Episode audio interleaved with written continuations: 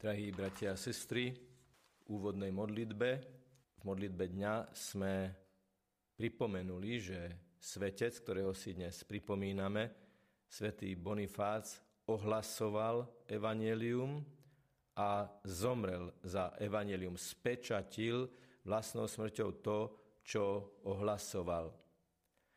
Slovo ohlasovať evokuje slovo, ohlasovanie slova ohlasuje vieru, ktorá je ponúknutá a ktorá je prijatá z počutia.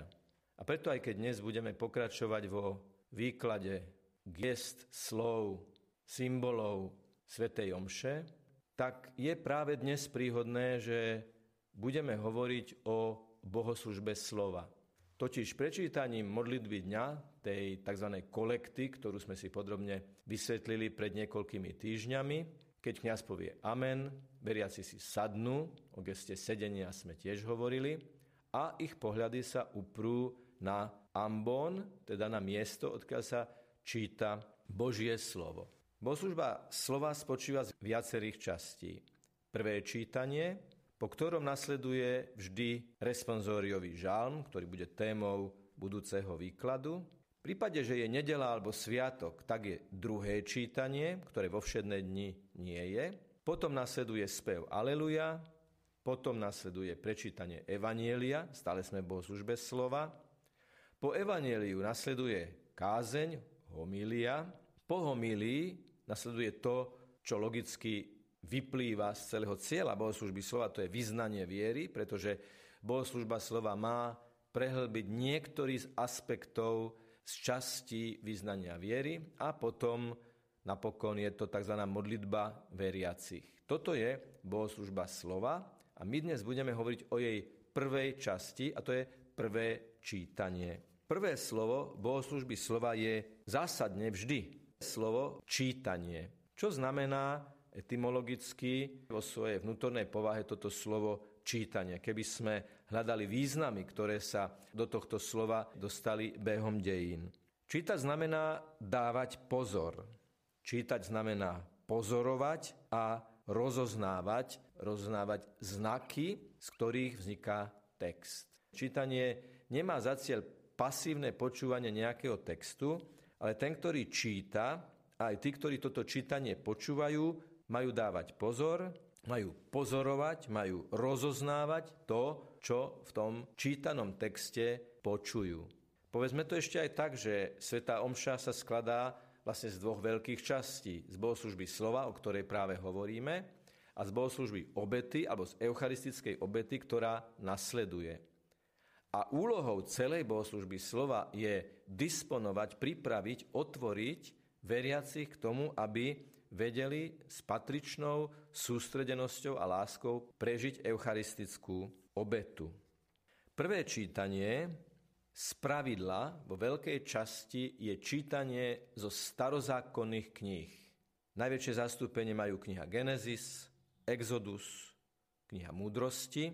Z prorokov najčítanejší je prorok Izajáš, prorok Daniel, prorok Jonáš.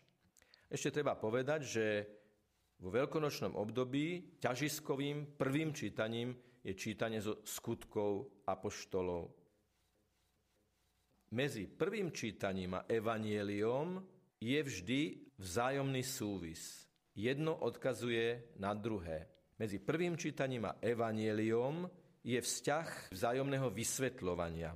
Buď v tom zmysle slova, že evanieliové čítanie je naplnením proroctva, ktoré počujeme v prvom čítaní, buď v tom zmysle, že medzi prvým čítaním a evaneliom je kontrast, kde hĺbšie vnímame Ježišovo učenie, ktoré je posunom vzhľadom na to, čo sa hovorí v starom zákone, alebo jednoducho nám to prvé starozákonné čítanie vysvetľuje, dáva možnosť hĺbšie pochopiť, čo je prečítané v Evanieliu.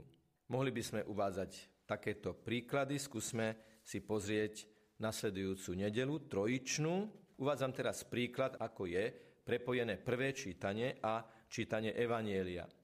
Takže na nedelu Najsvetejšej Trojice čítame z knihy Exodus, 34. kapitoly o Mojžišovi, o jeho tabuliach zákona, o tom, ako vyslovil pánovo meno a o prísľube a prozbe, prosím, poď s nami, ty odpustíš naše neprávosti a hriechy a budeme tvoji. To na trojičnú nedelu, na nedelu Najsvetejšej Trojice je starozákonné čítanie. A cítime v tom ten prorocký obsah, ktorý orientuje k tomu, čo sa potom číta v Evanieliu. A tam sa číta, že Boh tak miloval svet, že dal svojho jednorodeného syna, aby nezahynul nik, kto v neho verí. Neposlal ho, aby odsúdil, ale aby spasil. To apel uveriť v meno jednorodeného Božieho syna. Čiže v starozákonnom prvom čítaní nasledujúcu nedelu sa hovorí a je tam vyslovená prozba odpustiť neprávosti a hriechy a byť Božími. V Evangeliu je už tá bodka za tým, kde sa to v Ježišovi Kristovi aj uskutočňuje. Čiže proroctvo, prozba, prísľub a naplnenie v samotnom evanieliu. Aby bolo jasné, že to prvé čítanie bolo naozaj čítanie, ktoré treba počúvať s veľkou bázňou, vierou, nádejou, láskou, odovzdanosťou, otvorenosťou, lektor, ktorý prečíta prvé čítanie, na konci povie, počuli sme Božie slovo. Teda nie je to úryvok z krásnej literatúry, ale je to Božie slovo. Teda je to slovo inšpirované. Tí, ktorí toto slovo písali, boli vedení Duchom Svetým.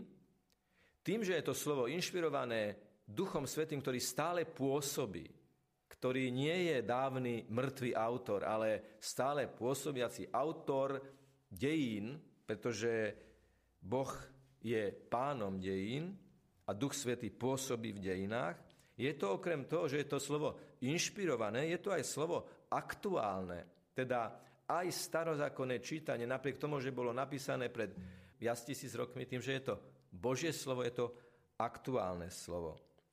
Je to prorocké slovo aj vzhľadom na evanielium a tým pádom je to aj prorocké slovo, je to ľudská skúsenosť, ktorú môžeme veľmi hlboko pochopiť aj my, ktorí žijeme v tejto modernej dobe, pretože aj to slovo bolo napísané, vyslovené, bol to apel, ktorým napríklad proroci, alebo tí, ktorí ten text čítali, tiež prežívali vo svojej súčasnosti ako moderné slovo pre ich modernú dobu. Lebo keď oni žili, tak ich doba pre nich bola moderná súčasná doba.